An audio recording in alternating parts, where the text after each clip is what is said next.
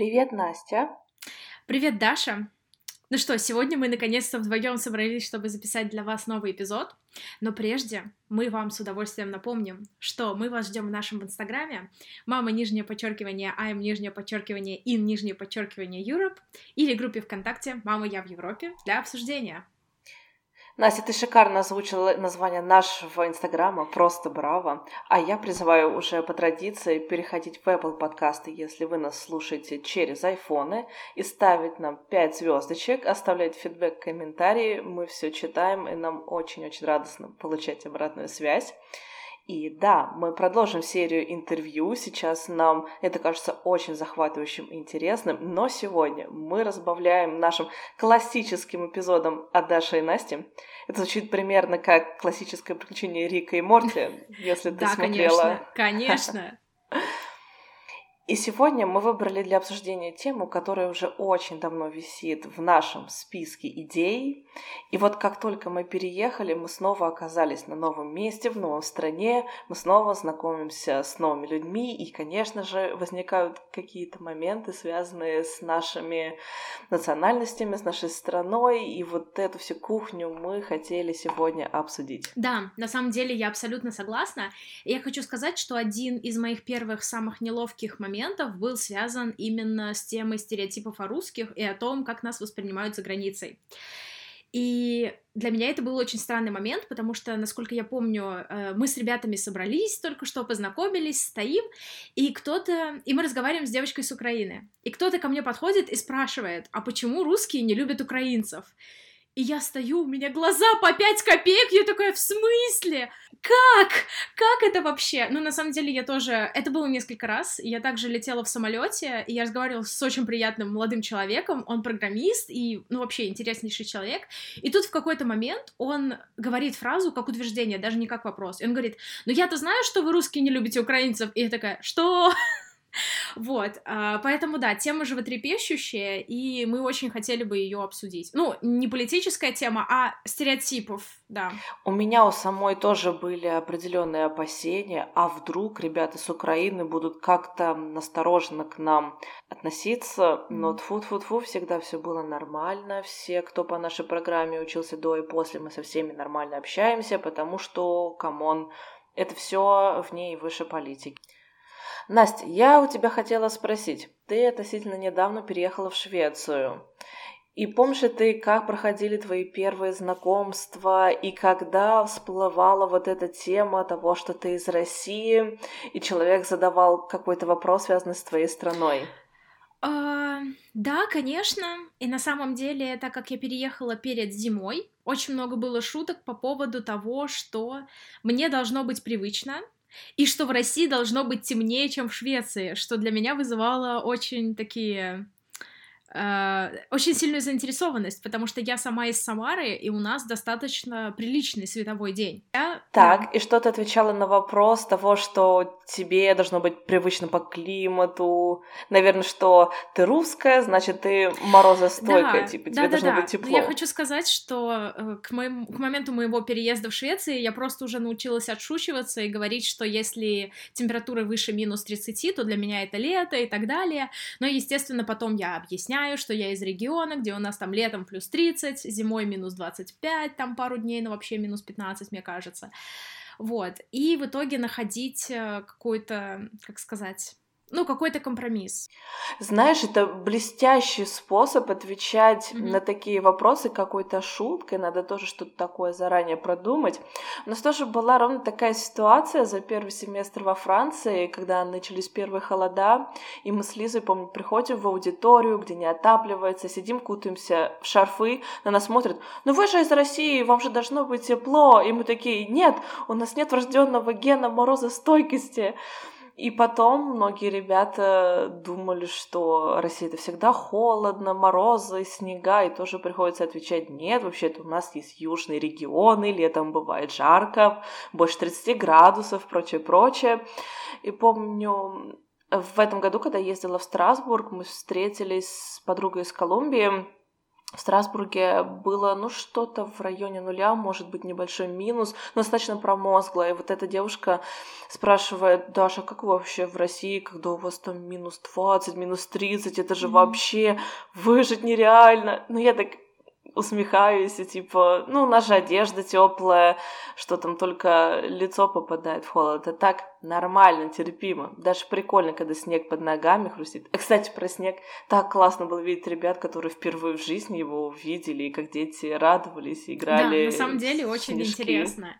И я еще хочу сказать, что... Э- У меня был период жизни, когда компания, с которой я дружила, у них было две ходовые шутки. Это то, что мне никогда не должно быть холодно, и о том, что я шпион. И я хочу сказать, что с этого момента, ну, в, ну, в, в какие-то моменты это, естественно, было смешно, в какие-то моменты это просто было, что м-м, я уже устала от этой шутки, ну и ты как бы объясняешь, что ну, ребята, вот. Но потом для меня это стало очень хорошим критерием того, насколько тебе вообще интересно с людьми, потому что мне кажется, что в самом начале общения вот такие шутки о стереотипах, они являются неплохими айсбрейкерами.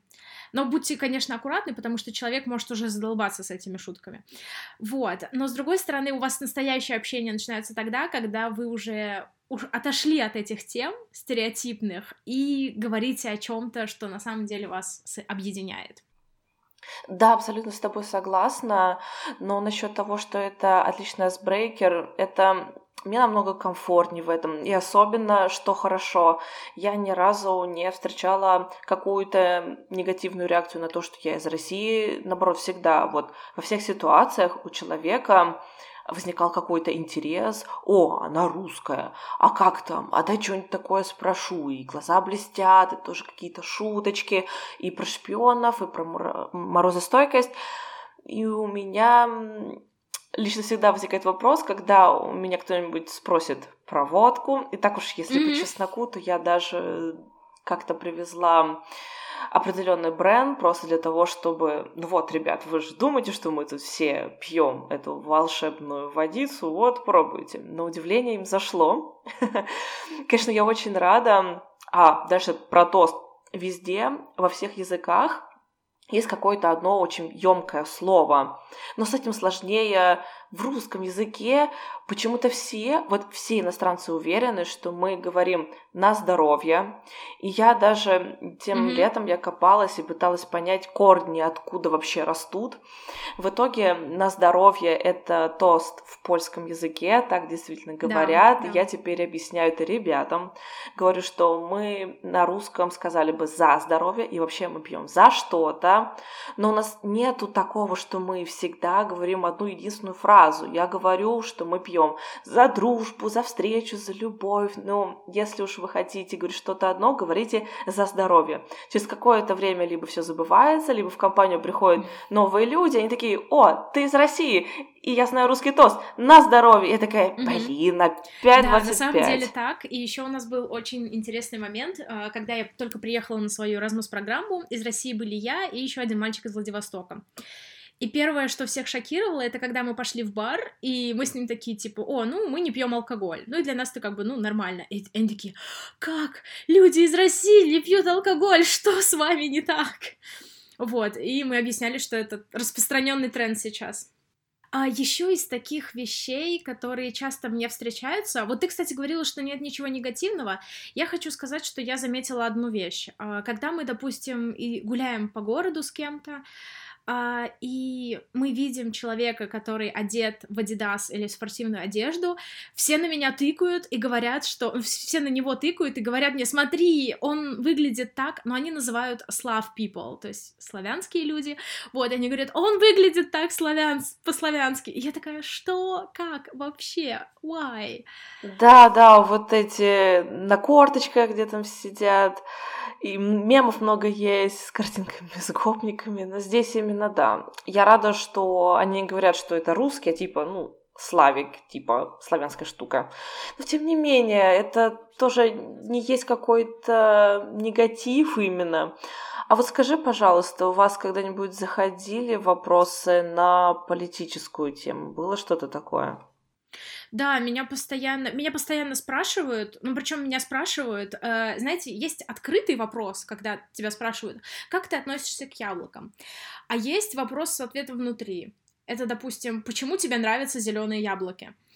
Вот я обожаю тот момент, когда ко мне потом... И, ну, когда тебе говорят, почему тебе нравятся зеленые яблоки, это то, когда ты понимаешь, что у человека уже есть установка внутри, что тебе нравятся зеленые яблоки. И меня время от времени спрашивают, почему в России все так любят Путина.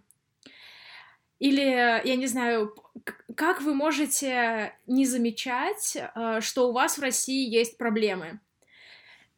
И я такая стою, и вот, знаешь, и это не, как сказать, это не тот вопрос, к которому люди медленно подходят. Это может быть вообще первая фраза, как, когда они подходят ко мне на вечеринке.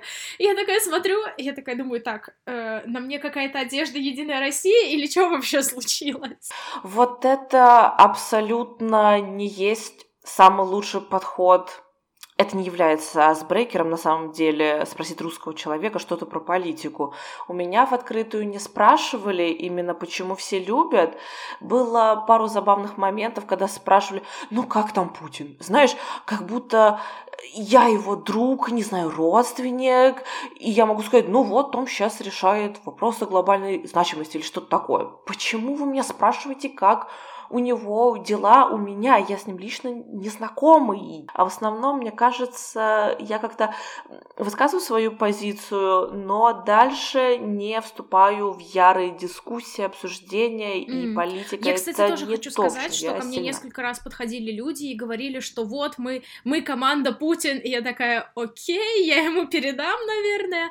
Вот, несколько людей меня спрашивали по Навальному, когда были новости о том, Они что его, его задерживали Ого. и в тюрьму. Да, они его знают, и при том, что они по памяти говорили фамилию, и я сначала не могла понять, о ком они вообще говорят. Потом до меня дошло, и я такая, ого, ребята, насколько вы на самом деле продвинутые. Вот, и про то, что когда в России э, правительство ушло в отставку, ну, кабинет министров, Uh, я от этом, об этом узнала вообще с утра. Я читаю очень классную новостную рассылку одну, потом, может быть, в Инстаграм ее выложу, вот, но она приходит, по-моему, три раза в неделю, то есть не каждый день, и, соответственно, если эта новостная рассылка не приходит в какой-то день, я даже не лезу никуда ничего смотреть, я просто жду рассылку, я понимаю, что до меня новость дойдет, вот, и тут с утра ко мне подходят и спрашивают, Настя, что ты наделала, почему у тебя правительство ушло в отставку, и я такая... Что? И я такая просто пишу все своим друзьям, такая, типа, ребят, что там у вас вообще происходит? Вот, ну, то есть было достаточно, достаточно было интересно. Вот, а еще хотела о чем поговорить, то, что а, мне периодически говорят, что я не похожа на русскую, потому что я очень много улыбаюсь. О, да, есть такой момент, действительно, нам тоже наши друзья говорили, что еще до начала нашей программы они думали, что все русские очень суровые, невеселые, не улыбаются, не шутят, а потом видели нас такие, ой, а вы, оказывается, классные ребята. Ну и мы им тогда говорили, что, в принципе, да, в нашей стране mm-hmm. не принято mm-hmm. улыбаться да. незнакомцам, мы Мы пытались перевести на английский вот эту пословицу «смех без причины признак дурачины», да, так говорят. И на самом деле это то, чему ты учишься сразу, в ближайшее время, улыбаться незнакомцам. И потом ты возвращаешься в Россию, улыбаешься, тебе не улыбаются в ответ, и ты такой, ой, да, я идиот. Вот тот самый идиот из той самой пословицы. И в этом плане я очень рада, что мы развенчали вот этот самый миф, и также мы поясняем, что когда мы подпускаем людей к себе ближе, мы супер-френдли, и вот, то есть нам просто... Важна вот эта близость. Если мы улыбаемся, то мы это делаем искренне. Вот так. Я, кстати, как-то читала теорию по поводу улыбчивости. Мне эта теория не понравилась, но я ее могу вкратце пересказать. В общем, в этой теории рассказывалось о том, что в более... в более суровых условиях или в странах с более сильным политическим режимом люди склонны... очень боятся вообще окружения и не, и не доверять друг другу. И когда люди видят улыбчивых людей в суровом политическом режиме, они э, боятся, что эти люди не честны с ними, что они на самом деле улыбаются им в лицо, а за спиной им не улыбаются. Поэтому в этой теории объяснялось, что в таких обществах принято улыбаться гораздо меньше, потому что для тебя неулыбчивость равно искренности. Если я найду статью, я ее скину, я не могу сказать, что для меня это звучит как-то особо научно, но, тем не менее, да. Вот такая интересная идея. А, кстати, скажи, шведы насколько много mm-hmm. улыбаются? Ну, в плане, у нас климат примерно похожий, такие же зимы. Шведы улыбчивые? А, вообще, согласно стереотипам, они должны быть, не, ну, не знаю по поводу улыбчивости, они должны быть закрытыми людьми. Но, тем не менее, в... по поводу улыбчивости я бы сказала да. Во всех магазинах, когда ты заходишь, ты улыбаешься. Если ты видишь человека, который подходит к остановке, ты ему улыбаешься. Но мне, опять же, сложно сказать, потому что Упсала о, город очень межнациональный, это, ну, студенческий научный город, и я не знаю, кто конкретно здесь швед, а кто конкретно не швед. Да, я поняла, о чем ты. Окей, окей. А знаешь, еще какой момент есть? Мне иногда говорят, что «а ты не выглядишь как русская». То есть вот mm-hmm. как, по-твоему, должен выглядеть стереотипный русский, вот русская девушка, какая это внешность? Так как я занималась этнографией в школе, я-то знаю, что у нас очень много националь... ну, национальностей внутри России, и я понимаю, что когда мы говорим «русская», мы имеем в виду гражданство и территориальное проживание, а не русскую ethnicity, как я бы сказала на английском языке. Мне было интересно, что когда ко мне подходят... Меня называют, во-первых, блондинкой, ну, не в Швеции, а вот большинство студентов из Испании, Италии, я не знаю, Южной Германии и так далее. Меня называют блондинкой, хотя я от блондинки очень далеко, ну, очень далека. Да, у меня темно-русые волосы, у меня зеленые глаза. Я хочу сказать, что я немножко понимаю, когда они разговаривают о чертах, черты лица, о чертах лица э, и определенном, скажем так, э, определенных чертах черепа. Э, я понимаю, в каком они направлении рассуждают, но, тем не менее, мне самой чисто визуально, особенно после вот всех этих международных программ, мне очень тяжело человека сказать, человеку сказать, что вот, допустим, «О, ты испанец стопроцентно», «О, ты оттуда-то», «О, ты отсюда-то». А у тебя как с этим дела обстоят? Кстати, по последнему твоему утверждению хочу сказать, что я никогда не делала вывод э, о том, с какой страны человек, исходя из его внешности. Я обычно сужу по его языку, потому как он говорит по-английски, а с внешностью иногда это вообще настолько не совпадает. Особенно у меня никогда не совпадало с бразильцами. Многие парни и девушки выглядят как... там, типичные немцы, а меня за испанку принимали или там за еще какую-то национальную. Кстати, хочу сказать, что недавно меня шведка приняла за шведку и пыталась со мной говорить на шведском. У меня один раз русская женщина меня приняла за шведку, причем, знаешь, какой был аргумент? Она обратилась ко мне по-английски, я по языку понимаю, что, наверное, это наш человек, я ответила по-русски. Она говорит: «Ой, а я подумала, что вы местная, ну, идете такая в спортивном стиле одежде, не накрашенная, и...» А, не накрашена. Вот что, кстати, тоже отличный стереотип, что русские девушки — это всегда каблуки, макияж, вот это вот все. Но мне тоже кажется, что у нас начинается это немножко меняться. Мы тоже mm-hmm. больше начинаем выступать за комфорт и практичность. Ну и вообще за... Ну, как сказать, я... очень часто вижу красоту, именно вот такую красоту, которую я ценю, именно в более естественном виде, и в естественных чертах человека, в естественной мимике. И я хочу сказать, что когда я жила в России, мне вот все постоянно говорили и из медиа, и из окружения, что вот в Европе все девушки такие страшные, они не накрашены, и просто описывали мне каких-то монстров. Первая страна, куда я приехала именно жить, это была Франция. И я хочу сказать, что большинство моих одногруппниц, француженок, они не красятся или не красятся так, чтобы это было именно видно в качестве макияжа. И для меня это была, для меня это была просто невероятная красота. Я довольно-таки быстро отошла от привычки краситься вообще абсолютно, и я перешла больше в сторону уходовой косметики, и теперь я ценю эту сферу гораздо больше, чем сферу декоративной косметики, хотя я прекрасно понимаю, что в декоративной косметике есть элемент творчества и элемент самовыражения. И вот в этом я абсолютно поддерживаю, что как творчество и как самовыражение декоративная косметика, она вообще замечательна. Но я прекрасно помню момент, когда я была во Франции, я еще на первые полгода пропала из Инстаграма, потому что у меня была очень сильная нагрузка, и у меня вообще как-то интересы ушли в какую-то другую сторону, а потом я вернулась в Инстаграм, и, по-моему, у меня на телефоне тогда только-только появились сторис. Я открываю сторис одной девушки из России, и я вижу, что у нее такие, ну знаешь, еще тогда контурирование было актуально делать, и брови достаточно темные, и вот все-все-все, стрелки, и все-все-все, и я понимаю, что, о боже мой, что она делает с собой? Потому что я представляю эту девушку, да, и я представляю эту девушку без макияжа, и я понимаю, что какая же она красивая, но она, делая себя похожими на других девушек, просто делает такую же штампованную девушку с абсолютно верно. Лица и мне всем тоже во Франции, mm-hmm. по-моему, один молодой человек говорил: зачем ты красишься, ты так красивая, намного красивее без всего этого.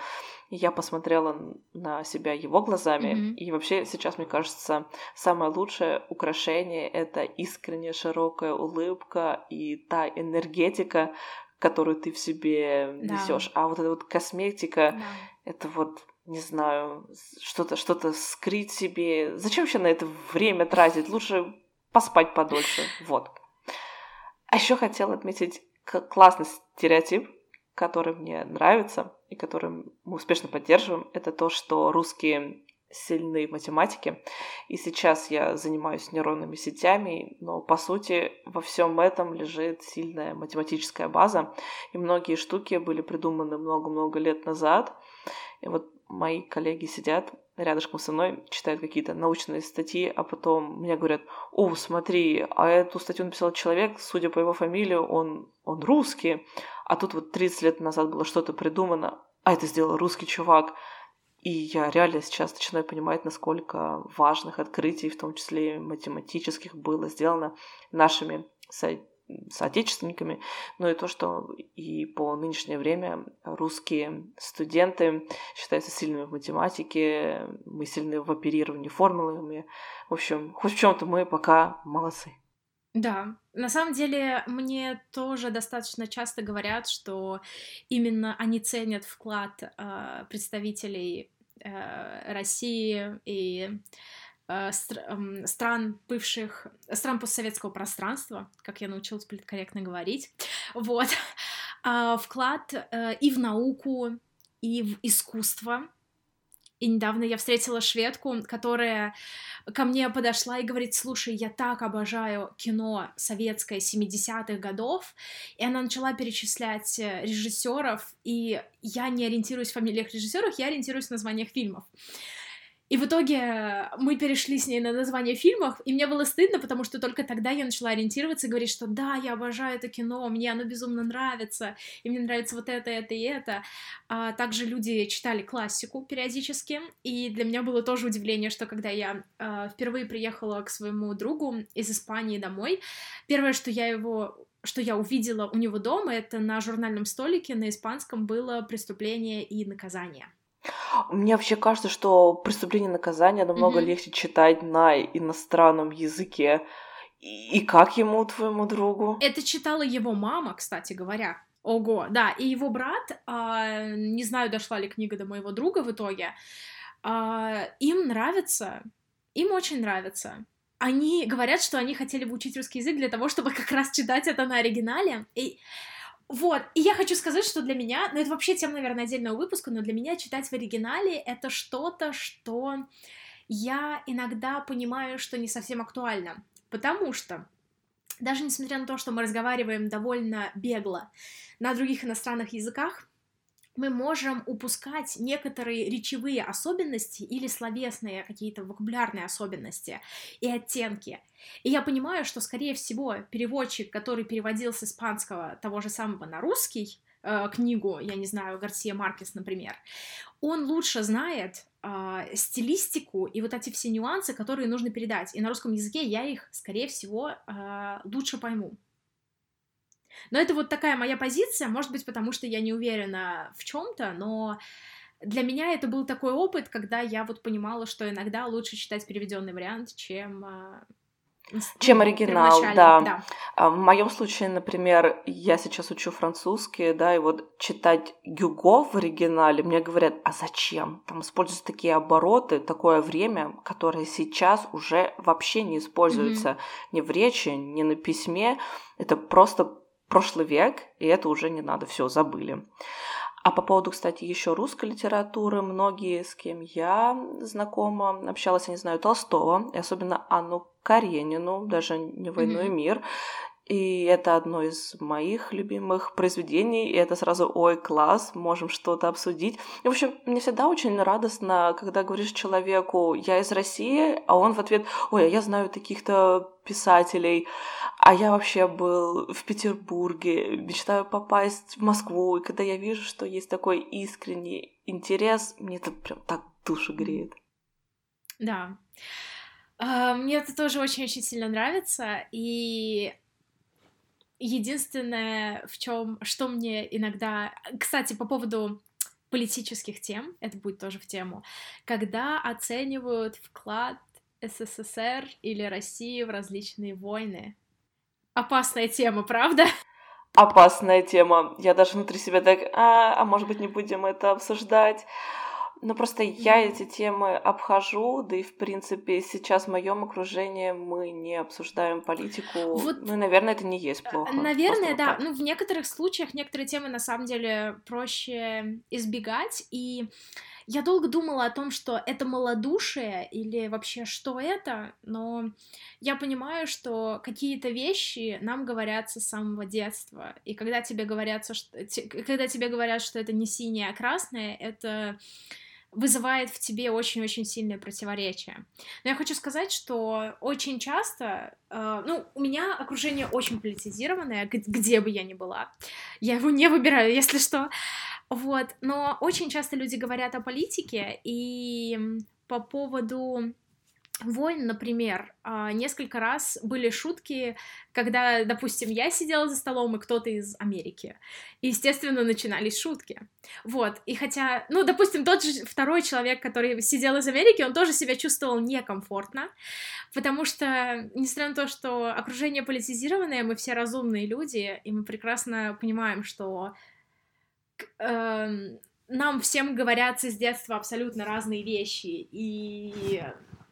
Um, еще хотел, хочу сказать, что мне было очень сложно объяснить концепт Дня Победы, uh, потому что для иностранцев, когда они видят наш День Победы, на самом деле парады — это очень распространенная вещь, то есть я, допустим, была на параде в Италии и, ну, попадала на различные парады, вот, и... Иностранцы, они считают, что когда мы выставляем... Ну, вот, что для нас День Победы — это прокричать о том, что мы выиграли войну и так далее, и так далее. А потом, на самом деле, я когда говорила со своими родителями, они мне объяснили, как важно на это обратить внимание, и, мы... и я начала обращать внимание с другой стороны, что практически у каждого из нас в семье был человек, который погиб во время Второй мировой войны. И для нас... Это даже не столько рассказать о победе, сколько вспомнить тех людей, которые были с нас, с нами, а потом их не было.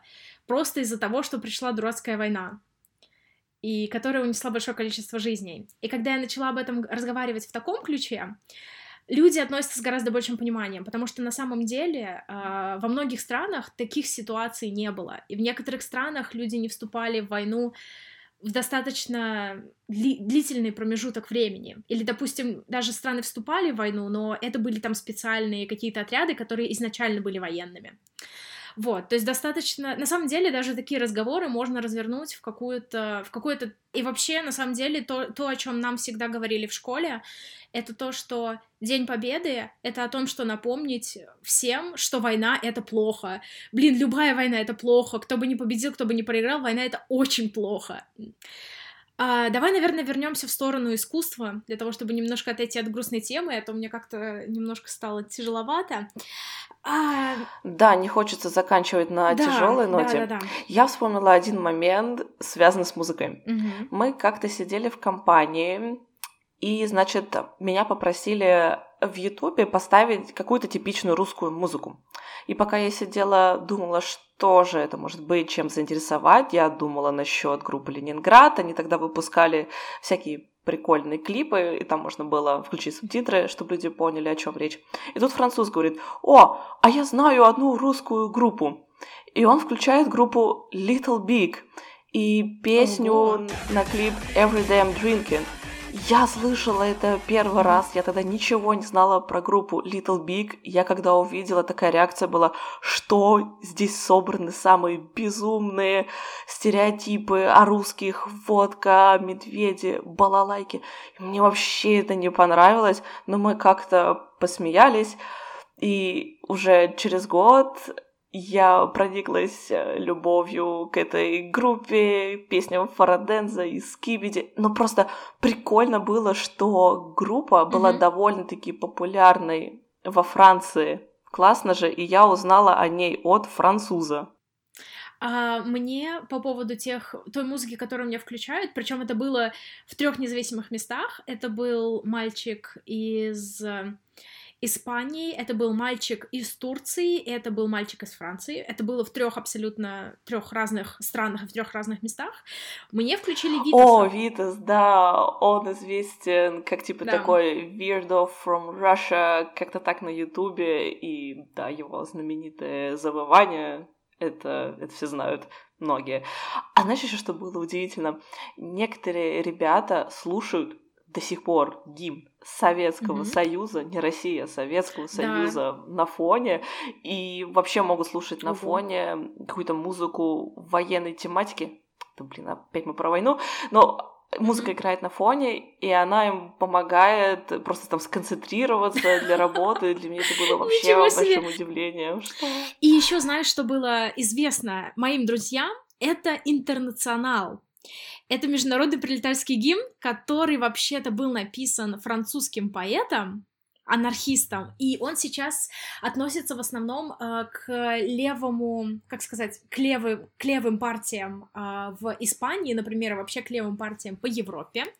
И я даже сейчас загуглила его э, лирику. Так, у нас есть официальная версия гимна э, в переводе Коца, и я его зачитаю немножко. «Вставай, проклятием заклейменный, весь мир голодных и рабов, кипит наш разум возмущенный и в смертный бой вести готов. Весь мир насилия мы разрушим до основания, а затем мы наш, мы новый мир построен, кто был ничем, тот станет всем». Слушай, кто был ничем, тот станет всем, я знаю эти строчки. Припев «И, и есть... Это есть наш последний и решительный бой, с интернационалом воспрянет род людской».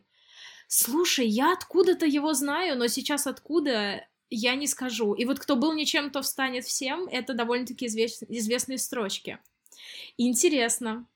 Ну что, а с языком, про русский язык, что-нибудь тебе раз... говорили про то, как люди слышат русский язык? О, про то, как люди слышат да. русский язык, это вообще прикольно, потому что они говорят, что для них это бжи-бжи-бжи, потому что для меня бжи-бжи-бжи — это больше польский, и иногда бразильский, португальский для меня так звучал. Он звучал более стереотипно русским, нежели сам русский. И еще забавно было, как ребята воспринимают наш алфавит. Мы показывали наши компы с клавиатурой, и они такие смотрят: о, это какая-то mm-hmm. странная W, да, это Ш, yeah. это зеркальная mm-hmm. R, это буква Я. И забавно было некоторых ребят учить каким-то базовым словам, mm-hmm. как это писать, и э, им это было весело. А как звучит русский для твоих знакомых? Во-первых, я хочу сказать, что очень многие шутят про то, что русский звучит устрашающе по той простой причине, что во всех э, американских в кино... В американских фильмах да, главные злодеи — все самые плохие всегда русские, русские. Русская мафия. Да, и я еще хочу сказать, что я даже недавно смотрела какой-то фильм. А, я смотрела э, «Кролик...» Да, «Джо-Джо Рэббит», сори, э, Джо-Джо Кролик, я не знаю, скорее всего, его в России не показывают, потому что это про нацистскую Германию. Это потрясающий фильм, это очень антифашистское линию. кино, да. на самом деле, посмотрите, мы рекомендуем. Да, да, да. да. Да, но вот тот момент, который меня задел, на самом деле, я его увидела сразу. В общем, они рассказывают о городе, и в этот город пришли американские и русские солдаты под конец. И в тот момент, когда... Я извиняюсь, если я кому-то спойлерю... Ну, окей, не буду спойлерить. В общем, в тот момент, когда кто-то кого-то убивает из солдатов-освободителей, звучит русская речь, и те, кто стреляют, русские. А в тот момент, когда идет парад, возникают американские машины и только американские флаги. И мы такие с другом сидим, и друг надо мной смеется, потому что, ну, он знает, что, ну... От... Это есть так, как это есть, к сожалению. Вот. И я это сразу увидела, и я такая... Come on. Вот, uh, да, и еще был интересный момент, тоже смешной, про то, что я иногда расстраиваюсь. Uh, мы смотрели фильм, uh, нет, мы смотрели сериал, um, и там uh, мальчик ушел в армию, и в этой армии вместо того, чтобы его булить, его все поддерживали и так далее. И я что-то такая сижу и говорю, нет, ну а теперь американская армия, типа, самая дружелюбная. И тут мне мудрю такой, э, Настя, это британский сериал, и армия британская. Вот, так что я уже поняла, что я из-за того, что вот очень часто на это обращаю внимание, у меня уже триггер. Вот, э, но вернемся к русской речи и русскому языку. Вообще, когда меня слышат, э, людям интересно, и им кажется, что звучит язык красиво. Но я хочу сказать, что еще есть э, определенный стендап-комик, и он рассказывал о русском языке, и он рассказывал о том, Ой, что... Ой, что за комик? Эх, я сейчас не вспомню, к сожалению, имя, я напишу в описании. Я, может быть, даже скину ссылку на его выпуск, потому что я точно знаю, у кого спросить. И для них русский язык звучит, как будто кто-то диджеет английские... Англи... ну, трек с английской речью, и вот кто-то диджеет его, знаешь, вот так, так, чик-чик, ага, вот, и да, на самом деле мы оставим эту ссылку в описании, кликабельная ссылка сто процентов будет ВКонтакте, вот, и да, на самом деле интересно слушать, но я хочу сказать, что с визуальной точки зрения, когда я публикую сторис на русском языке, я очень много публикую сторис на русском языке, у меня очень много друзей, которые не знают русский язык, и когда они... говорят про мою речь, они говорят, что да, это звучит очень классно, нам очень нравится слушать, даже когда мы не понимаем, о чем ты говоришь. Но когда мы пытаемся читать, им кажется, что у нас такое количество согласных, что для них это просто... Но, с другой стороны, я удивляюсь, насколько много людей э, среди моего окружения бывали в какой-то момент жизни в России, в Санкт-Петербурге, в Москве. Один мальчик жил месяц в Челябинске. Что? В Челябинске? По программе студенческого обмена. Да, О. это мой друг из Турции. И я такая, как тебя вообще туда занесло? Вот, в Челябинск. И я такая, слушай, вот прям нашел город. И он говорит, что на самом деле для него было интересно, потому что оказывается, что некоторые национальности в России, их изначальные языки очень похожи на турецкий. И он в... Ша... в магазинах с шаурмой достаточно часто мог найти с кем поговорить на турецком языке. И я такая, окей. Вот, интересно. Вот, э, да, это то, как относится к русскому языку. Слушай, ну очень прикольно, классная история. Я думаю, нам пора закругляться, но в целом вышла такая классная, насыщенная, веселая беседа. Mm-hmm. Я обещаю все свои смехи вырезать на финальной версии. Спасибо большое за беседу, я по тебе так соскучилась, потому что мы недавно записывали так много интервью. Я надеюсь, все уже знают, что у нас новое расписание, мы выкладываем выпуски раз в две недели, потому что мы ищем новых людей, которые могут поделиться с вами интересными, интересной информацией о стипендиях, о разных профессиях и разных видах стажировок и учебе за рубежом. Мы очень надеемся, что вам нравится, и увидимся, услышимся с вами через две недели. Пока-пока! Пока-пока!